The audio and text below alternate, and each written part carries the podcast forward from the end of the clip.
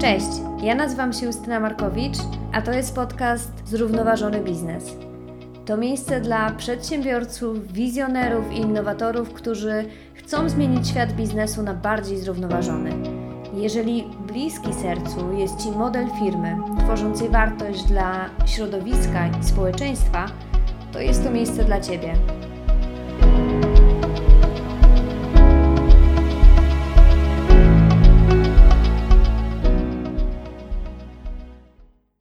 Cześć, myślę, że wiele osób tutaj zastanawia się, czy mamy w ogóle alternatywę dla kapitalizmu, dla tej friedmanowskiej maksymalizacji zysków dla właścicieli, czyli kapitalizmu kwartalnego, kapitalizmu akcjonariuszy.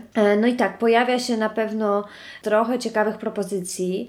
Wśród tych propozycji jest ruch bikorpów, który bardzo dynamicznie rozwija się na świecie. I jest już w ponad siedemdziesięciu krajach. Do tego ruchu należy chociażby taki brand jak Patagonia, Ben and Jerry, Danone czy Natura. I dzisiejszy odcinek to jest takie wprowadzenie do tego świata bikorpów. Dowiemy się z niego, czym jest Benefit Corporation, a czym jest certyfikat B Corpa, jakie były początki tego ruchu na świecie, czy mamy w Polsce B Corpy, jeżeli tak, to ile, jak wygląda certyfikacja na B Corpa i jak w ogóle sprawdzić, czy mamy szansę na zostanie B Corpem. No i w końcu, czy łatwo, czy też trudno zostać B Corpem, jak wymagająca jest ta certyfikacja. Tego wszystkiego dowiemy się od naszego dzisiejszego gościa, pana Wojciecha Bagińskiego, adwokata prowadzącego kancelarię w Warszawie, Nowym Jorku i Londynie, który jest jednocześnie czołowym ambasadorem B Corpu w Polsce, a fachowo nazywa się to B Lab Market Explorer na Polskę. Pan Wojciech czynnie zajmuje się B Corpami od dwa tysiące trzynastego roku. Doradzał pierwszemu polskiemu B Corpowi notowanemu na giełdzie, Benefit System, w tym jak stać się B Corpem, czyli mamy B Corpa w Polsce, przynajmniej jednego, dowiecie się czy więcej w tym odcinku. No i pan Wojciech pomagał zarządowi i Radzie Nadzorczej przejść przez tą ścieżkę certyfikacyjną. Niedawno Ania Pięta w swoim podcaście Muda Talks nagrała odcinek z drugim market explorerem e, tego ruchu w Polsce, z Pawłem Niezińskim e, i myślę, że warto e, posłuchać tego odcinka, e, bo te dwa odcinki się uzupełniają. A teraz zapraszam Was już do rozmowy z panem Wojciechem. Dzień dobry, panie Wojciechu. Bardzo dziękuję za przyjęcie zaproszenia do podcastu. To, to, ja, to ja dziękuję bardzo za zaproszenie i za, za ciepłe przedstawienie mojej osoby słuchaczom. Będziemy dzisiaj rozmawiać o, o sieci B Corpów, ponieważ e, jesteśmy w takim momencie, w którym e, krytyka kapitalizmu nie jest już niszowym ruchem społecznym, a dość powszechną opinią. E, świadczy o tym chociażby wynik badania Edelman Trust Barometer w dwa tysiące dwudziestym roku, gdzie ponad e, połowa Połowa badanych jest zdania, że kapitalizm niesie więcej złego niż dobrego.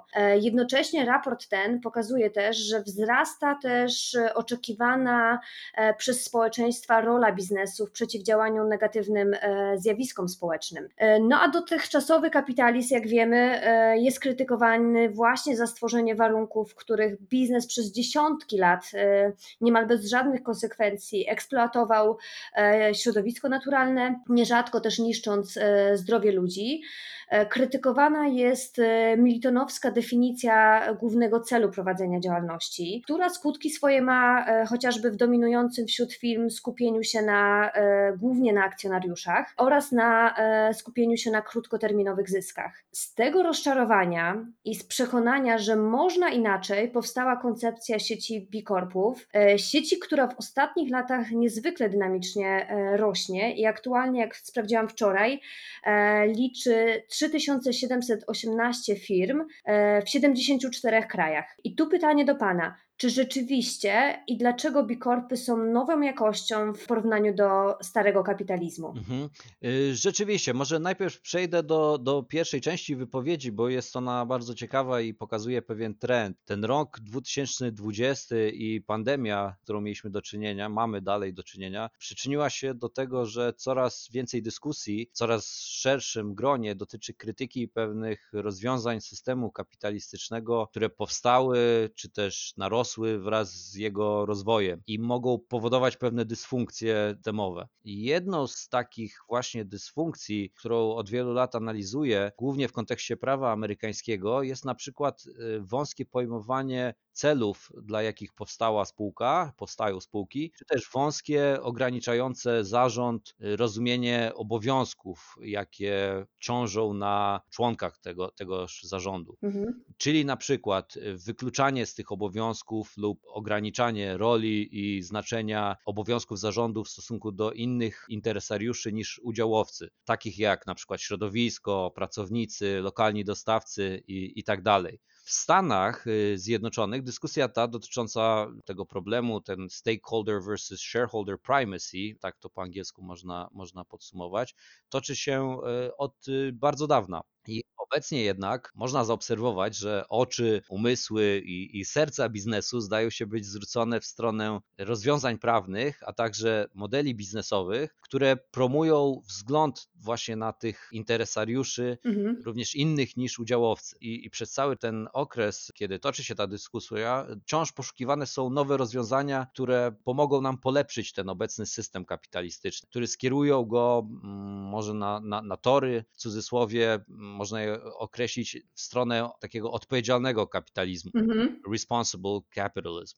Myślę tutaj głównie o pracy właśnie, jaką wykonuje B-Lab, czy też koalicja Imperative dwadzieścia jeden. I przegląd, tak, tak żeby uzmysłowić, to jest, zawsze lubię, lubię posługiwać się tym przykładem, przegląd najbardziej poczytnej prasy na świecie uwidacznia skalę przyspieszenia tej dyskusji, o, o której mówimy. W pierwszym kwartale dwa tysiące dwudziestego roku pojawiło się pięć tysięcy sto sześćdziesiąt artykułów mhm. dotyczących konieczności zmiany tego dogmatu shareholder primacy. I to stanowi dziewięćdziesiąt dwa procent wszystkich artykułów na ten temat, które ukazały się od roku dwa tysiące szóstego. Jedynie w pierwszym kwartale dwa tysiące dwudziestego roku. Mhm. No niesamowite przyspieszenie, warto mieć to na uwadze. Warto również w tym miejscu właśnie wspomnieć, tak jak, tak jak pani mówiła, o jednym z takich bardzo innowacyjnych rozwiązań tych problemów, o których mówimy. No i są to właśnie bikorpy i cały ruch społeczny, jaki wokół nich powstał. Tak jak pani powiedziała i odpowiadając na to pytanie odnośnie rozczarowania i, i odnośnie tego, czy bikorpy są taką nową jakością w porównaniu właśnie do tego starego, starego modelu, no to moim zdaniem należy odpowiedzieć na to pytanie twierdząco, mhm. przy czym w dużym skrócie może warto też w pigułce przybliżyć historię tej idei stojącej za, za Bikorpem i Bilabem, bo jest to całkiem ciekawa historia obrazująca poszczególne elementy, które składają się na, na ten ruch i składają się również na koncepcję Bikorpów. B-Lab to jest tak ogólnie wprowadzeniem, to jest organizacja non-profit, która stoi za rozwojem tej sieci bikorpów na świecie. A więc może przechodząc do tej historii, jest ona związana z właścicielami takiej firmy amerykańskiej, która się nazywała End One i zajmowała się sprzedażą butów do koszykówki w Stanach Zjednoczonych. Oni swojego czasu konkurowali w, segmen- w tym segmencie z firmą Nike. To była taka firma zbudowana z misją, dbająca o środowisko, dostawców, pracowników oraz lokalną społeczność. Była tak prowadzona w sposób bardzo zrównoważony. I mniej więcej po dziesięciu latach funkcjonowania i zaciśniającej się konkurencji na rynku, a także prawdopodobnie szeregu innych przyczyn, ci właściciele musieli podjąć decyzję o, o dopuszczeniu zewnętrznego inwestora, który, jak się okazało, w bardzo krótkim okresie czasu rozmontował kulturę organizacyjną zbudowaną w tej firmie i zaczął po prostu działać wbrew misji, jaka przyświadczała tej spółce od momentu jej założenia. Tak więc ci właściciele,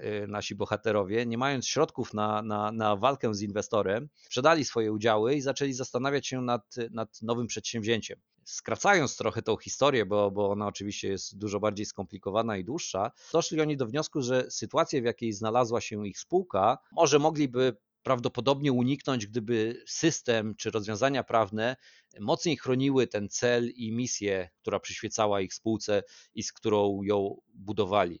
I tak sobie myśleli, że gdyby istniała sieć podobnie działających firm jak oni, sieć, do której należałyby spółki, ale również inwestorzy, które skupiałyby się obok wypracowywaniu zysku również na polepszaniu losów innych interesariuszy, to może byliby w lepszej pozycji niż, niż znaleźli się pod tym wpływem tego inwestora. Po wyjściu z tej spółki sprzymierzyli się więc z podobnie myślącymi przedsiębiorcami. Tych firm już było w tamtym okresie trochę, to był dwutysięczny do dwutysięcznego szóstego rok. Zaprosili oni do, do rozmów wybitnych przedstawicieli nauki, zarazili swoją ideą wybitnych prawników korporacyjnych w Stanach Zjednoczonych, no i założyli B I L A B, czyli tę organizację mającą właśnie za zadanie zbudować sieć spółek opartych o takie modele biznesowe, które w sercu w swoim, w D N A mają wpisanych wszystkich interesariuszy i odpowiedzialność społeczną. To miał być właśnie taki ruch przedsiębiorstw, które, jak to określali, jak to dalej określają, nie chcą być tylko najlepsze na świecie, ale również najlepsze dla świata i, i właśnie dla których ten biznes to przede wszystkim narzędzie do, do polepszania naszego środowiska, naszej ekonomii i, i, i, i społecznych, znaczy lokalnych społeczności. I tak właśnie ten B I L A B wraz z innymi organizacjami zrzeszonymi wspólnymi siłami zdołał doprowadzić przez dziesięć lat funkcjonowania, czyli w niesamowitym tempie, przy poparciu zarówno demokratów, jak, jak i republikanów, zdołali wprowadzić w trzydziestu ośmiu stanach taką nową formę prawną spółki, którą nazwano Benefit Corporation i która z założenia w dokumentach korporacyjnych, w całym swoim korporacyjnym D N A adresuje te wiele problemów prawnych, systemowych, o których pani powiedziała, o których rozmawiamy i na które tematy toczy się ta dyskusja. Właśnie pomysł był taki, żeby ta forma prawna adresowała te problemy, które, które napotykają firmy, które chcą działać z misją, a które wcześniej były przez dominujące rozwiązania, jak ten wspomniany dogmat prymatu zysku dla udziałowców, mhm. opracowany przez, przez Miltona, czy rozpropagowany przez niego, no, no jak te rozwiązania, prawda, ograniczały, ograniczały ich działalność. Czyli obok teraz U S A ta forma prawna wzorowana właśnie na tych, na tych rozwiązaniach Benefit Corporation funkcjonuje w pięciu państwach, w tym została wprowadzona we Włoszech, w Europie. Przybliżając tą ideę, wyróżnikiem tej, tej formy prawnej Benefit Corporation jest między innymi to, iż przewidziano w niej mechanizmy, które wpisują w D N A spółki wybrany cel społeczny obok tego celu, jakim jest generowanie zysku. Czyli na przykład w tego typu spółkach na członkach zarządu nałożone zostają obowiązki prawne, które można wyegzekwować, związane z realizacją tego celu i braniem jego pod uwagę przy podejmowaniu wszystkich decyzji biznesowych. Mhm. Jest to znacząca zmiana prawna, biorąc pod uwagę w szczególności to, że właśnie B-Corpy to nie są N G Osy, to są przedsiębiorstwa, które są zorganizowane w celu zarabiania, w celu generacji zysku, no ale właśnie przez ten dodatkowy element i, i wpisane w D N A tą społeczną odpowiedzialność są innym podmiotem niż, niż N G Osy, niż fundacje, niż inne, niż korporacje, forma prawna. Tak więc ten cel B I L A B-u udało im się perfekcyjnie zrealizować, ale ta sama zmiana prawna nie była jednak wystarczająca. To znaczy od początku nasi bohaterowie, fundatorzy B I L A B-u, skupili się na budowie właśnie narzędzia, które pozwoliłoby na kompleksową ocenę przedsiębiorstwa i jego operacji mhm. pod kątem właśnie zrównoważonego rozwoju. I tak też powstało narzędzie e, zwane B I A, Bee Impact Assessment, za pomocą którego oceniany jest impact danej firmy na, na świat, na pracowników, innych interesariuszy. I dopiero spółki, które przejdą taką wymagającą certyfikację i przejdą ten Bee Impact Assessment oraz które otrzymają więcej niż osiemdziesiąt punktów na tej certyfikacji, dopiero takie spółki są w stanie dołączyć do sieci i być certyfikowane.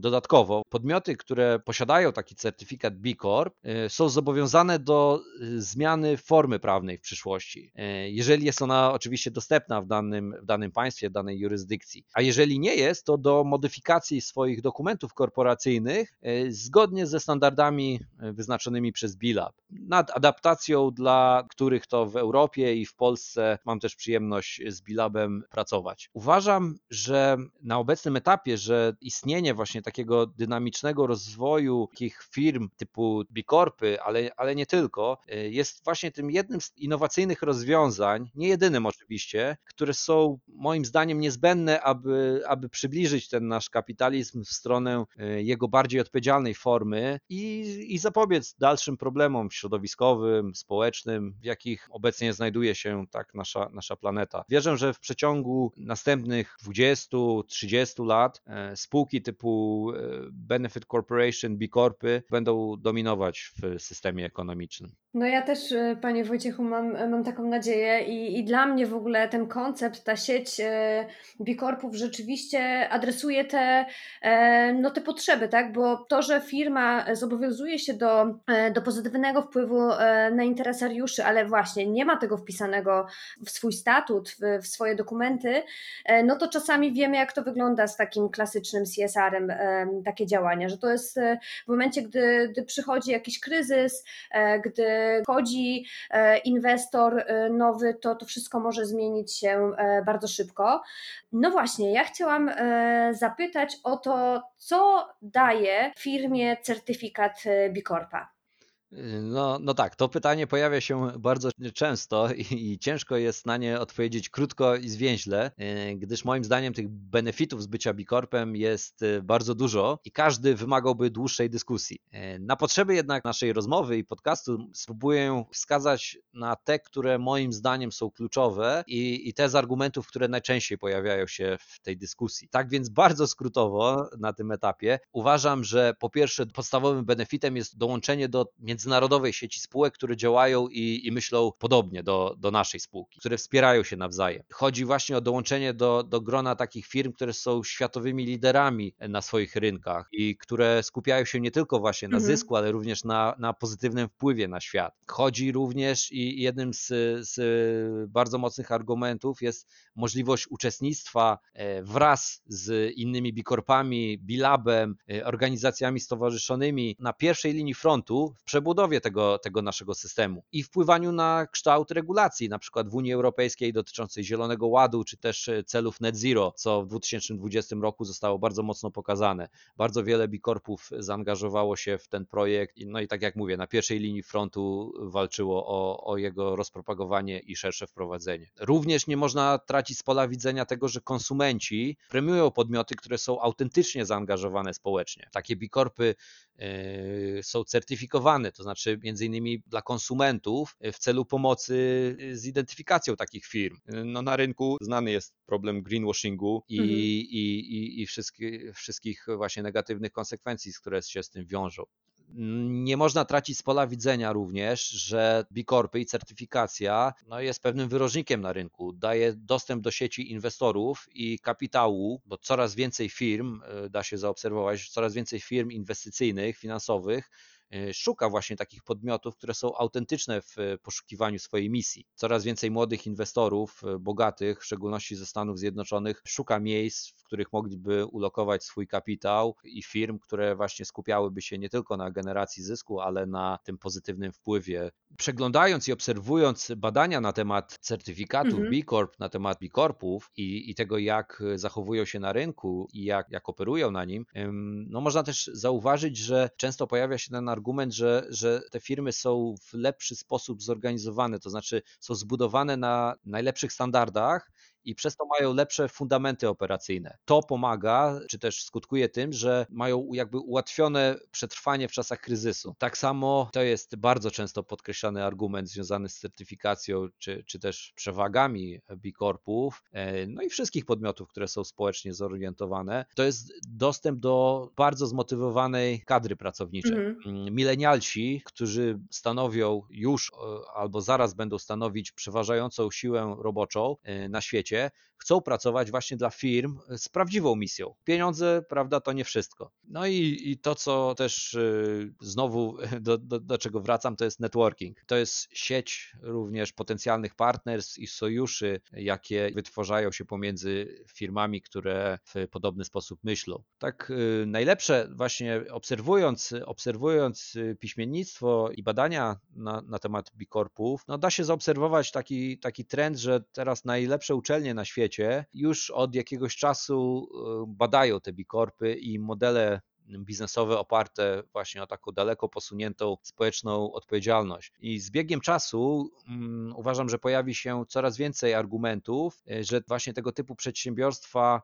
no, mają te lepsze fundamenty i w długiej perspektywie są po prostu lepszymi firmami, targetami inwestycyjnymi e, niż w cudzysłowie zwykłe firmy. Przed sobą mam jedną książkę, którą chciałbym zarekomendować i jest tam taki rozdział, przepraszam, że, że będę czytał, ale warto, warto ten kawałek przytoczyć. To jest książka, która została wydana przez Wydział Zarządzania Kellogga, to jest taka szkoła biznesowa w Stanach Zjednoczonych. Książka nazywa się Kellogg on Branding in a Hyper-Connected World i tam jest taki rozdział na temat biznesów, które mają wpisany ten, tą misję, ten purpose, ten cel w swoje D N A. Próbuję tutaj podkreślić ten business case for purpose. I przepraszam, że po angielsku, ale kilka wycinków z tej właśnie książki chciałbym przytoczyć, bo są bardzo ciekawe i też ilustrują badania, które były robione na tego typu firmach. I tak zaczynając. W dwa tysiące siódmym roku autorzy David Wolfe, Jedi Seth i Rajendra Sisodia w książce Firms of Endearment zbadali dwadzieścia osiem firm działających z celem czynienia dobra. W ciągu dziesięciu lat firmy te pokonały indeks S and P z ośmiokrotną marżą. Kolejny argument.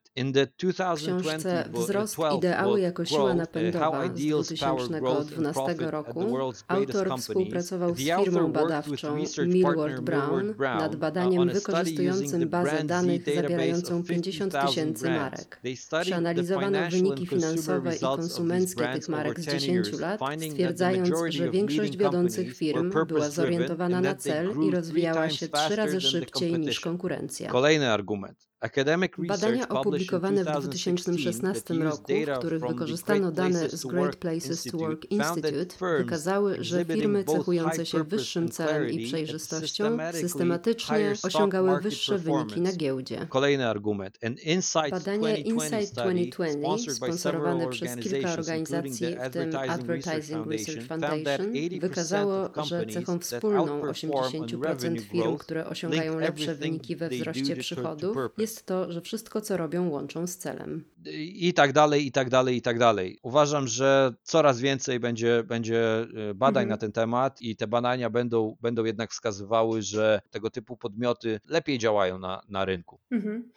Ja też myśląc sobie o tym, że firma, która decyduje się na przejście takiej certyfikacji, takiego audytu właśnie w tych obszarach ładu korporacyjnego, pracowników, tego jak wpływa na, na społeczeństwo, jak wpływa na, na środowisko, ona tak naprawdę ma szansę po pierwsze zobaczyć, jak ona funkcjonuje, sprawdzić siebie, czy ona jest na tyle mocna. I kolejna rzecz to na pewno jest to taki fajny benchmark do dalszego udoskonalania, do, do rozwoju, do usprawniania tych procesów, no bo, no bo ten proces audytu jest na pewno ciężki. W Polsce na razie trzy firmy przeszły certyfikację, no ale w Stanach od tego dwa tysiące szóstego dwa tysiące siódmego roku tych firm jest dużo, dużo więcej. Ja wczoraj policzyłam i jest to tysiąc dwieście osiemdziesiąt osiem firm w Stanach. Czy widać jakieś trendy, na przykład to, jakie firmy dołączają do sieci? Czy są jakieś branże, które są szczególnie reprezentowane? Czy są jakieś formy działalności, które częściej stają się B Corpami? No i pytanie, czy, czy bycie B Corpem po prostu staje się modne na świecie? Mhm, e, Bardzo, bardzo dobre pytania i można śmiało powiedzieć, że bycie bikorpem stało się ostatnio bardzo modne e, i pomimo pandemii obserwujemy olbrzymi wzrost zainteresowania certyfikacją w Europie w szczególności. Przy czym ta certyfikacja i właśnie jej skala trudności i, i poświęcenia zasobów w firmie e, na nią nieco, nieco odstrasza spółki, które nie są zdeterminowane i autentyczne w swoich działaniach, co uważam akurat za, za, za dobre. Żeby podać trochę przykładów, ostatnio firma y, Jamie'ego Oliwiera, tego znanego kucharza, stała się Bicorpem. Firmy z y, sektora Mhm. technologicznego, myślę na przykład o NetGuru, jest tutaj dobrym przykładem, czy też WeTransfer, y, są bardzo zainteresowane siecią Bicorp i, i przystępują. Ale również świat finansowy dostrzegł zalety dołączenia do sieci i przemodelowania swoich y, praktyk biznesowych i, i modeli operacyjnych. Y, Myślę tutaj na przykład o szwajcarskim banku Lombard Odier y, oraz na przykład o firmie ubezpieczeniowej e, bardzo fajnej e, Lemonade z Nowego Jorku, które właśnie niedawno stały się bikorpami. I generalnie, tak jak, e, jak pani powiedziała, e, obecnie na świecie jest e, ponad e, trzy i pół tysiąca podmiotów certyfikowanym tym, tym znakiem Bicorp, e, no i funkcjonują one w ponad siedemdziesięciu państwach. Reprezentują, e, jak sprawdzałem ostatnio, e, już ponad sto pięćdziesiąt też obszarów działalności przemysłowej, czyli ta różnorodność w, w ramach Bicorpów e, jest niesamowita. Z takich e, na przykład modowych marek, odnośnie pytania, czy bycie Bicorpem jest, jest modne, e, lubię bardzo podawać przykład spółki Elvis Krese, która robi luksusowe torebki dla kobiet z, z mm, pozostałości po materiałach strażackich. Przy czym e, to nie jest nowy Bicorp, ale pokazuje właśnie tą, tą różnorodność branż, jakich Bicorpy działają. Tak więc y, odpowiadając na to pytanie, a wracając do, czy też może podając jeden z bardzo ciekawy fakt, m, pod koniec roku y, tego dwa tysiące dwudziestego ro- y, m, zrobiliśmy podsumowanie w y, Bilabie Europejskim i okazało się, że przychody Bicorpów w Europie w dwa tysiące dwudziestym roku wyniosły około szesnaście Mhm. bilionów euro, a bikorpy europejskie, tylko europejskie, zatrudniają w Europie już prawie pięćdziesiąt sześć tysięcy pracowników. To jest y, olbrzymia siła ekonomiczna i, i pokazuje ten, ten trend wzrostowy. Y, Z takich wstępnych statystyk to w dwa tysiące dwudziestym roku to jest mniej Mhm. więcej trzydzieści procent ym, wzrostu y, w porównaniu do poprzednich lat. Mhm, czyli tak, ten, rzeczywiście widać też e, ten rozwój mocny w, w Europie. A jeżeli e, mógłby Pan powiedzieć coś więcej na temat polskich bikorpów e, i tego, tej naszej historii, tego ruchu w Polsce? Z, z miłą chęcią. Przyglądam się bikorpom e, na, na świecie od, y, od dawna, mniej więcej od dwa tysiące dziesiątego roku, kiedy to jako młody, upieczony prawnik, adwokat w Stanach przeczytałem taką analizę prawną dotyczącą Benefit Corporations w jednym z e, takich e, znanych periodyków prawniczych w Stanach Zjednoczonych. I powiem tak, od razu, od razu wiedziałem, że chcę się tym zajmować. Dla mnie to była bardzo duża rewolucja w prawie korporacyjnym i I, i tak poczułem, poczułem wewnętrznie, że ta idea e, ma, ma przyszłość. W tamtym czasie nawiązałem w Stanach Zjednoczonych i, i też tutaj powstawał ten ruch dopiero w Europie, kontakty z Bilabem i, i jakby coraz bardziej stawałem się przekonany do tego, że ten ruch ma szansę rzeczywiście dokonać pewnej realnej zmiany w myśleniu, w postępowaniu i praktykach biznesowych, no i wywrzeć, prawda, pozytywny wpływ na, na świat i biznes. Ale tak wracając do, do tej historii polskiej, od y, dwa tysiące dwa tysiące trzynastego roku prowadziłem w Polsce taką serię wykładów na temat bikorpów, między innymi na, na takich eventach towarzyszących forum e, ekonomicznym w Krynicy. Starałem się przekonać e, do tego rozwijającego się ruchu. Publika słuchała, e, wszystkim podobał się pomysł, Mhm. ale niestety nie było chętnych na zrobienie tego kolejnego kroku i na certyfikację. Na rynku polskim e, była wtedy jedna certyfikowana spółka. E, Była to e, spółka zależna od e, jednej z firm amerykańskich, która z jakichś powodów zrezygnowała w Stanach Zjednoczonych później i, i w Europie z dalszej recertyfikacji. Wydaje mi się, że w tamtym czasie, to były właśnie lata dwa tysiące trzynaście szesnaście, to Polska nie była jeszcze gotowa na, na tego typu idee. I w dwa tysiące szesnastym roku, e, będąc już na takiej granicy rezygnacji, e, otrzymałem pewnego dnia telefon z naszego polskiego Benefit Systems i byli bardzo zainteresowani certyfikacją, potrzebowali wsparcia strategicznego, jak i, jak i prawnego w Polsce, no a nie było praktycznie wiedzy na ten temat. Umówiliśmy się na spotkanie i, i, i tak, to, tak to się zaczęło. Proces certyfikacji Benefit Systems był skomplikowany, ponieważ no, jest to spółka publiczna. To właśnie to doradztwo wymagało, aby przez pewien czas no, dołączyć do nich jako, jako in-house. Bardzo dużo się w tamtym czasie mhm. działo, bardzo miło wspominam ten czas. Wiele osób z Benefit Systems pracowało na, na ten sukces. Tutaj chciałbym wymienić Wally'ego Bouda, Rafała Mikołajczyka, Roberta Morenia, Izabelę Walczewską, Jamesa Vanberga, ze strony Bilabu, w szczególności Ele Kalbare, Nathana Gilberta, Marcelo Palazzi, wszyscy przyczynili się do certyfikacji Benefit Systems. I po prawie dwóch latach, to też pokazuje, jaka jest skala trudności przy tej certyfikacji, po prawie dwóch latach, w dwa tysiące osiemnastym roku no, spółka ta została certyfikowana jako B Corp. I co warto podkreślić, mhm. jest to, jest to polska spółka z polskim kapitałem, jest to piąta na świecie, notowana na giełdzie spółka, która ma certyfikat B Corp.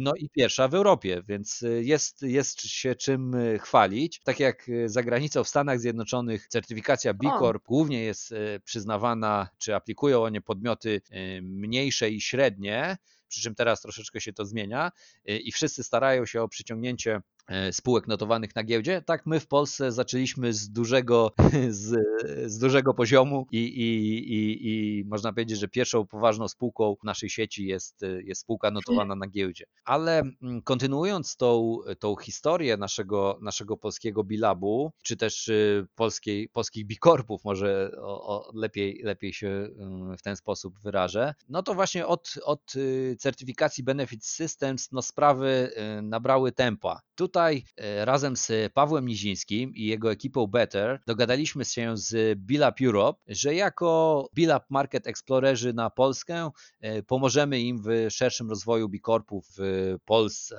Od tamtego czasu zorganizowaliśmy razem masę spotkań, pierwsze spotkania B Corpów, pierwsze webinary i, i przy tytanicznej pracy właśnie firmy Pawła i ekipy Better, z Pawłem oczywiście, z Karoliną Błońską, z Kingą Sowik, no udało nam się rozwinąć, rozwinąć tutaj ten ruch, przy czym no pandemia, trzeba powiedzieć szczerze, troszeczkę nam pokrzyżowała plany. Od tamtego czasu, właśnie od dwa tysiące osiemnastego roku do sieci naszej w Polsce dołączyło NetGuru z Wiktorem Schmidtem oraz Karoliną Długosz na czele ich certyfikacji. Do sieci dołączyła również spółdzielnia A N G z Arturem Nowakiem Gocławskim, Magdaleną Mitraszewską, Katarzyną Nowak. Dołączyła do nas również spółka Too Good To Go z Karoliną Woźniak. Nie chciałbym zdradzać na tym etapie za dużo. Na pewno rok dwa tysiące dwudziesty pierwszy będzie ciekawym rokiem dla, dla polskich B Corpów. Robiąc zajawkę, powiem tylko tyle, że w pipeline mamy kolejne bardzo ciekawe spółki, o których właśnie więcej będziemy mogli powiedzieć już niebawem. Warto też powiedzieć na zakończenie, podkreślić, że w Polsce tak naprawdę funkcjonuje więcej B Corpów, niż by się to wydawało na pierwszy rzut oka. W sieci są też podmioty, które otrzymały certyfikat na poziomie europejskim i tutaj działają przez swoje spółki zależne lub oddziały, czyli nie widać ich, nie widać ich od razu, ale są B Corpami, działają, rozwi- pomagają w rozwoju naszego rynku. I tutaj myślę na przykład o takiej spółce Davines, czy też Chiesi Pharma z, z Włoch. Ja z kolei też obserwując działania tego, tego naszego ruchu B Corpów, uczestniczyłam e, chyba jakieś dwa miesiące temu w świetnej konferencji, którą organizowaliście e, wraz z Pawłem Nizińskim i ekipą. I tutaj e, myślę, że będą pewnie materiały do, do odsłuchania też w notatkach do, e, do odcinka. Podam linki, bo, bo dużo fajnych treści, dużo istotnych informacji pojawiło się w czasie tego wydarzenia. Jakbym była firmą usługową, która dba o swoich pracowników, rozwija ich, angażuje. Jako firma też dbamy o standardy obsługi klientów. Mamy na miejscu kodeks etyczny, który jest ściśle przestrzegany. Znamy i mamy zbadany dokładnie cykl życia naszego produktu i procedury zakupowe, które uwzględniają właśnie aspekty społeczne i środowiskowe. I tak czujemy gdzieś tam w środku, że że wydaje nam się, że moglibyśmy tym B Corpem już być, to jaki powinien być nasz pierwszy krok w stronę B Corpa? Bardzo dobre pytanie. Uważam, że jeżeli robimy te wszystkie rzeczy, które pani wymieniła i robimy je w sposób autentyczny, to, to już wykonaliśmy ten pierwszy krok. Ale jeżeli chcielibyśmy właśnie skorzystać z tego networku, z sieci tych firm, które myślą podobnie do nas, dołączyć do, do nich, podpatrzeć z bliska, przyjrzeć się rozwiązaniom, jakie stosują, lub aktywnie włączyć się właśnie w działania nad zmianami systemowymi, które polepszą system i środowisko, w którym żyjemy, no to oczywiście warto pomyśleć o, o tej certyfikacji. I wtedy takim pierwszym krokiem będzie zalogowanie się do, do tego B I A, o którym mówiłem, Bee Impact Assessmentu. Jest to, jest to dostępne narzędzie na, na stronie Bee Labu.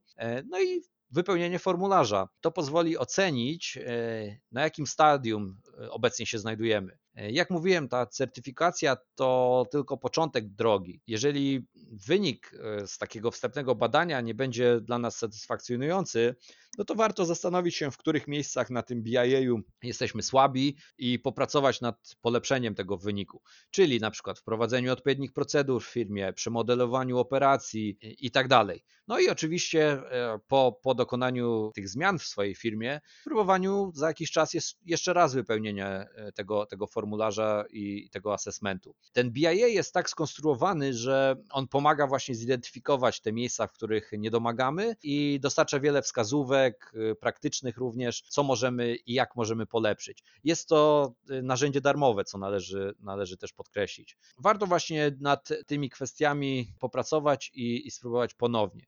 Jeżeli jednak taki wynik z tego naszego wstępnego badania będzie powiedzmy w okolicach siedemdziesiąt do osiemdziesięciu punktów, to warto pomyśleć o wstąpieniu już na, na formalną drogę certyfikacji. Właśnie w przypadku przekroczenia tych osiemdziesięciu punktów y, można już zgłosić się do, y, można to nazwać, oceny certyfikacyjnej i tam wtedy zacznie się praca z tak zwanym Standards Analyst, który jest przyporządkowany do, do danej certyfikacji, który zidentyfikuje te problematyczne miejsca w asesmencie firmy, poprosi o przedstawienie dowodów odnośnie tych i, i innych kwestii, które pojawiły się w trakcie tego asesmentu.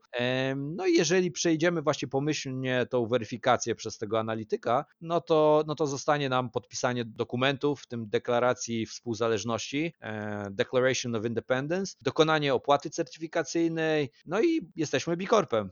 W takich dokumentach, może tutaj jeszcze, jeszcze lekko o tym powiem, zobowiązujemy się przyjąć formę prawną, mhm. o której mówiłem wcześniej, czyli ten Benefit Corporation, Legal Form lub podobną dostępną w danej jurysdykcji lub jeżeli takowej nie ma, no to zobowiązujemy się do, do dokonania pewnych zmian w przyszłości, jak tylko staną się dostępne. To tak generalnie w dużym, bardzo dużym skrócie, żeby pokazać, uwidocznić, jak skomplikowany często jest to proces, no to przy dużych spółkach, myślę na przykład o Benefit Systems, no to proces ten trwał prawie dwa lata. Przy mniejszych podmiotach to z doświadczenia sześć miesięcy, to, to jest tego typu um, zobowiązanie. Mhm. Generalnie, jeżeli oczywiście ktokolwiek ze słuchaczy miałby pytania szczegółowe odnośnie tej certyfikacji, no to zapraszam do kontaktu z nami, z chęcią wyjaśnimy i skierujemy Do, do innych polskich czy też zagranicznych B Corpów z podobnej branży, które też pomogą w przejściu tej certyfikacji, czy też wskazaniu miejsc, na czym się skupić, dostarczą taką wiedzę praktyczną. B Corpy no, słyną z tego, że chcą pomagać, nie, nie tylko skupiają się na sobie. Nie robią się wiedzą. Tak, dokładnie, więc jeżeli ktoś ma ochotę właśnie po to więcej wiedzy, no to z chęcią podzielimy się nią, zainspirujemy, podzielimy się ciekawymi artykułami odnośnie B Corpów i ruchu. To ja jeszcze jedno, no przedostatnie pytanie, bo wchodząc na stronę B Corpów można sobie sprawdzić punktację, jaką zdobyła każda firma, która jest w sieci. Maksymalna liczba punktów, jaką można zdobyć, to dwieście. I takie moje ostatnie pytanie, to pytanie o inspirację. Jaka firma na świecie ma aktualnie najwięcej punktów i czym się ta firma szczególnie wyróżnia? Kolejne bardzo dobre pytanie. Kilka miesięcy temu sam byłem bardzo ciekaw i sprawdziłem. Ta firma, która ma najwięcej punktów, to się nazywa South Mountain Company Incorporated z Massachusetts. Oni mają sto osiemdziesiąt trzy punkty na, na, te, na te mityczne, legendarne dwieście, których nikomu dotychczas nie udało się osiągnąć i wydaje mi się, nie, żadna firma nie jest w stanie dojść do, do, do dwieście punktów. Te sto osiemdziesiąt trzy punkty to jest rewelacyjny wynik. Patagonia, nie pamiętam ile w tym momencie ma punktów, ale jak rozpoczynali proces certyfikacji dobre kilka lat temu, to rozpoczynali z tego co pamiętam z poziomu chyba dziewięćdziesiąt albo sto punktów. Ta firma, mhm. o której mówię, ten South Mountain Company, działają w branży architektonicznej i budowlanej, z tego co sprawdzałem. Są B Corpem od dwa tysiące ósmego roku i to też jest bardzo dobrym najlepszym przykładem, że właśnie ta certyfikacja B Corpowa to jest dopiero początek tej podróży w stronę zrównoważonego rozwoju. Oni, ta spółka od właśnie kilku lat stale polepsza swój model operacyjny, pozytywny wynik, jakie wywierają na, na, przez swoją działalność właśnie, no i starają się eliminować właśnie ten negatywny impact. Tam czytałem o nich, że stosują tą filozofię do no harm, but do good, czyli widać, widać, że w ich przypadku to bardzo, bardzo dobrze się sprawdza. Od kilku kilku lat są na topie w tych rankingach. B-Lab właśnie, to też warto podkreślić, prowadzi taki ranking tych spółek e, najlepszych dla świata w opozycji do najlepszych na świecie. I warto sprawdzić stronę internetową B-Labu oraz tej firmy, e, no i zapoznać się właśnie z tymi, z tymi B-Corpami, które przodują w tamtym rankingu. Jest to bardzo inspirujące ćwiczenie i, i można bardzo wiele się nauczyć, ale jednocześnie, jednocześnie podpatrzeć, tak, gdzie, gdzie znajdują się trendy i w którą stronę ten cały zrównoważony rozwój na świecie idzie. Mm-hmm. Bardzo, bardzo, bardzo fajnie. Panie Wojciechu, dziękuję za tę podróż z B-Labami i chciałabym na sam koniec zapytać Pana, gdzie słuchacze mogą Pana znaleźć oraz jakimi projektami Pan aktualnie się zajmuje. Tylko powiem tyle, że jestem praktykującym adwokatem. Na co dzień prowadzę międzynarodową kancelarię prawniczą i swój czas staram się dzielić pomiędzy właśnie rozwój kancelarii oraz pracy z B-Labem nad rozwojem tych sieci B-Corpów w Polsce i rozwojem też prawa związanego z B-Corpami w Unii Europejskiej. O tym właśnie ciekawym obszarze z chęcią opowiem w kolejnym podcaście czy przy, przy mhm. innych, innych okazjach. W Unii Europejskiej bardzo dużo się dzieje, bardzo ciekawych rzeczy. B-Lab też jest na, na froncie tych zmian. Moja kancelaria, jeżeli mogę krótko o niej cokolwiek powiedzieć, zajmuje się i łączy funkcję takiego butiku prawnego ze strategicznym doradztwem w, w obszarze właśnie tych nowych modeli biznesowych opartych o społeczną odpowiedzialność, społeczną ekonomię, w tym właśnie w szczególności o, o formę prawną typu Benefit Corporations. No i, i skupiamy się na obsłudze firm, ale również osób fizycznych w wszelkich sprawach o charakterze międzynarodowym. Asystujemy przy transakcjach oraz sporach sądowych, stoimy po stronie inwestorów, startupów, osób fizycznych, doradzamy właśnie na okoliczność B-Corpów, ale nie tylko, zarządom i, i, i radom nadzorczym. Wydaje mi się, że najłatwiej ze mną złapać kontakt poprzez LinkedIn. E, oczywiście zostawię również mój e-mail I, i, i telefon, jeżeli ktoś by preferował taką formę kontaktów. Bardzo zapraszam, dziękuję również ponownie za, za zaproszenie i wysłuchanie podcastu i, i mam nadzieję, że te B-Corpy i to, o czym mówiłem, no, będzie pewną formą inspiracji. Warto śledzić ten ruch, jest bardzo ciekawy, no i znajduje się na, na, na pierwszym froncie tych zmian, które następują obecnie. Tak, zdecydowanie. Ja bardzo dziękuję za to inspirujące spotkanie i mam nadzieję, że do usłyszenia. No na pewno, na pewno. Dziękuję uprzejmie.